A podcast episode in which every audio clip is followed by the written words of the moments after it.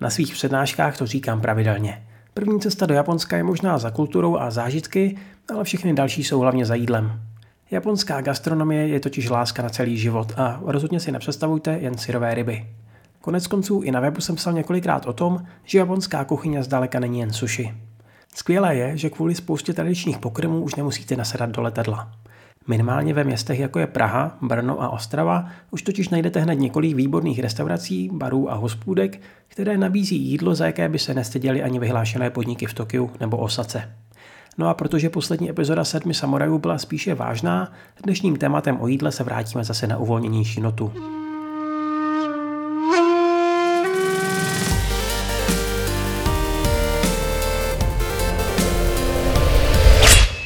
Jste rádi, že se v Česku otevírá stále více japonských podniků?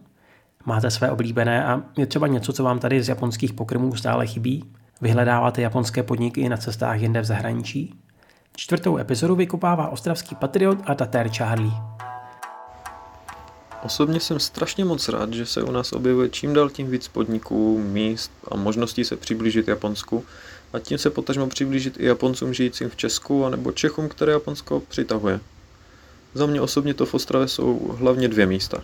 První je malý klidný prostor u Masarykova náměstí jménem Heiva Cafe, který je zároveň i sídlo Česko-Japonského kulturního centra, odkud můžete znát Jana Kudlu, který byl hostem předchozí série Sedmi samurajů. Je tam absolutně zenová atmosféra a člověk si tam může sednout s knížkou nebo k šálku čaje a rozjímat. Nemluvě o jejich krásně zpracované japonské zahrádce, která je obzvlášť příjemné místo k odpočinku. Jako druhé místo je na tisíc procent naše ostravská Izakaya Maido, o které už tady na podcastu padla nejedna zmínka. Maido je místo, kde vše, co vyjde z jejich kuchyně, nepřestává překvapovat všechny zákazníky. Samotného mě Maido neskutečně okouzlilo a pokaždé, když tam mířím, tak vím, že to rozhodně není ztracený čas. Krásné místo, skvělí lidé a uchvatný gastronomický zážitek. Kdo nenavštívil, opravdu o hodně přichází.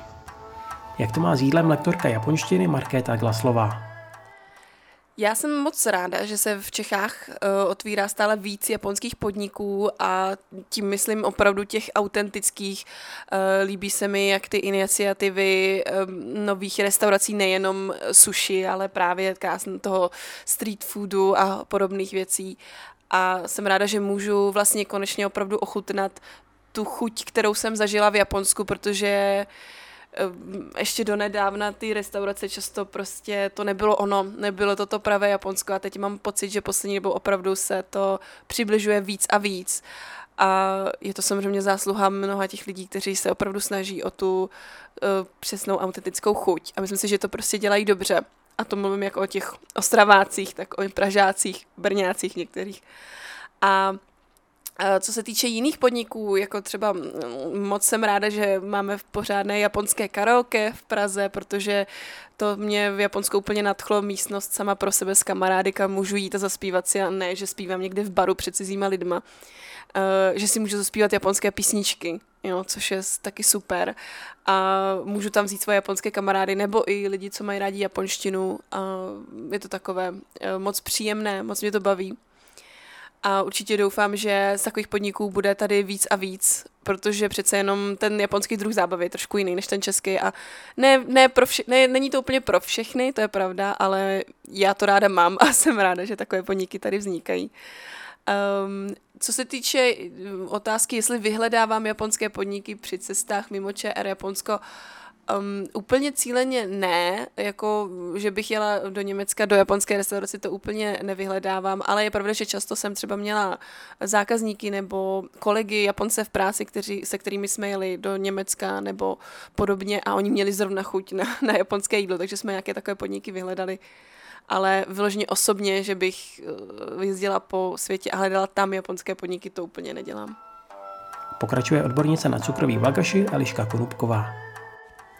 Já jsem rozhodně ráda, že se u nás otevírají nové podniky s japonským jídlem a ještě víc jsem ráda za to, že začínají být různorodé, že nejde jenom o sushi. Ale jelikož jsem student, tak si nemůžu dovolit moc do restaurací chodit, hlavně právě do těch japonských, jelikož jsou dost drahé a proto se v nich tolik nevyznám.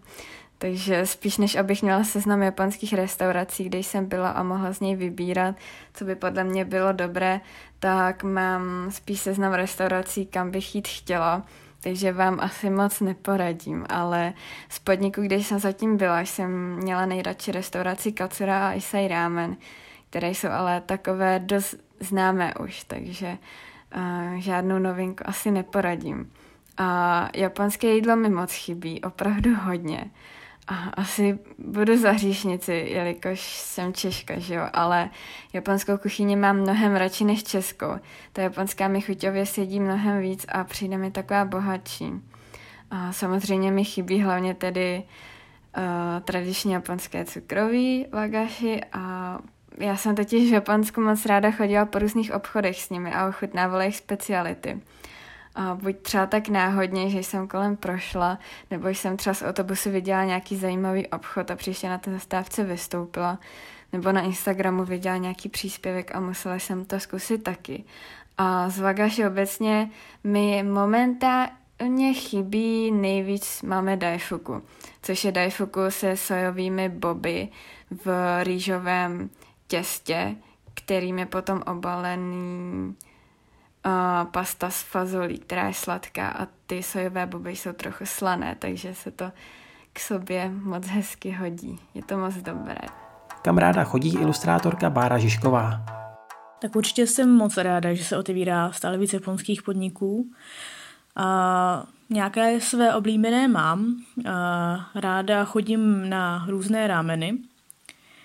A co mi tady chybí, tak to je nejspíš uh, asi nějaká japonská pekrár, pekárna nebo cukrárna. Když některé podniky samozřejmě nabízejí nějaké uh, dobroty, tak bych chtěla nějaký mnohem větší výběr i klidně z nějakých uh, jednodušších uh, surovin. Že to nemusí být vyloženě dortíček uh, s totorem, uh, pokrytej mechem a nevím čím vším. Prostě stačí jednoduchý daifuku nebo dango a budu velice spokojená. A, a japonské podniky mimo ČR jsem určitě tak vyhledávala, ale to bylo ještě předtím, když tedy nic nebylo. Takže vlastně teď už momentálně, když někam cestuju, když už teda jde, tak se radši dám to místní jídlo, ale je pravda, že na poslední cestě po Barceloně jsem taky vyzkoušela jejich místní rámen. Takže asi záleží na místě a času. A závěrečné slovo jsem tentokrát vyhradil překladateli Kubovi Stříbrnému. Jakož to Pražákově mi docela líto konce restaurace Momoichi, která se snažila dělat japonskou kuchyni u nás hodně jinak než ostatní. Především se snažila nebýt žádný kulinární skanzen s povinnými sushi a teriyaki a visícími svitky na zdech a tatami na zemi, ale spíš se snažila vytvořit opravdu moderní, hravé a osobité prostředí, takové, jaké byste třeba našli, když byste někam zavítali z ulice v Tokiu. A takže interiér měl mechy na stolech a u zdi stál kartonový Totoro a káva se při, vytvářela v jakýchsi steampunkově vypadajících vař, varných válcích. A co se týče jídelního lístku, tak neomezoval se jenom na Japonsko a co se týče japonské sekce jídelního lístku, tak spíš nabízeli takové jako méně uh, nabízené pokrmy, což jsou třeba palačinky, okonomiyaki, ale nabízeli mnoho pokrmů třeba čínských nebo Čínou inspirovaných. Všechno to jídlo ale vlastně bylo hodně takové originální a nezapřelo nějaký autorský rukopis šéfkuchaře. Bohužel Momoichi už neexistuje, ale jeho majitel Lukáš Kubín aktuálně vede novou restauraci Café Sofa v Dejvicích, ve kterém se snaží vytvářet, vytvořit podobné prostředí, nebo respektive jehož myšlenka, co se týče originality a využití asijského jídla, je totožná s myšlenkou Momoichi. A navíc se zde koná mnoho jednorázových, třeba jednodenních akcích zaměřených na japonské jídlo, jako třeba akce zaměřená na japonské cukroví nebo japonský street food. Jenom pokud některý z posluchačů bude chtít snad do Café Sofa na takovou akci zajít, tak doporučuji rezervovat třeba měsíc dopředu, protože tyto akce bývají často velice, velice brzy vyrezervované. Hosté zmínili podniky hlavně v Praze a Ostravě. Já ještě přidám mé oblíbené tipy z Brna.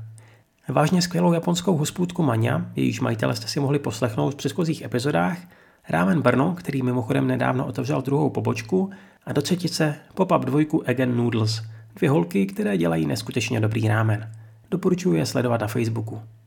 Jinak se musím přiznat, že mě japonské jídlo baví natolik, že ho pravidelně testuju i kdekoliv jinde ve světě. A třeba rámen jsem ochutnal ve většině zemí, které jsem po Evropě navštívil. Kdybyste chtěli zkusit některý z těch, co nejsou úplně daleko od našich hranic, pak si rozhodně zajděte do Berlína. Třeba na Mulekstraße stojí dva super japonské podniky jen pár metrů od sebe. Kavárna Mamecha, kde servírují obědy v pěkných bentoboxech, nebo vedlejší rámen bistro Imori. Tam jsem si posledně dal cukemen, což je moje japonské jídlo číslo jedna. Jo, a co se týče toho japonského pečiva, které zmínila Bára, zatím si zkuste zajít do Bakery šedesát v Praze Dejvicích. Podnik je to sice korejský, pečivo a sladkosti, které tady připravují, ale k těm japonským nemají vůbec daleko. A že jim to jde fakt výborně.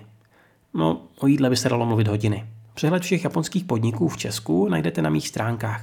Stačí kliknout na záložku Kam v Česku, případně zadat do vyhledavače adresu japonskabistra tečka cé zet. A to je pro dnešek vše. V příští epizodě se budeme věnovat japonské hudbě, seriálům a filmům, takže vás určitě čeká spousta zajímavých doporučení. Tak naslyšenou u dalšího dílu. Matané! Naruhodo! Samurai da na!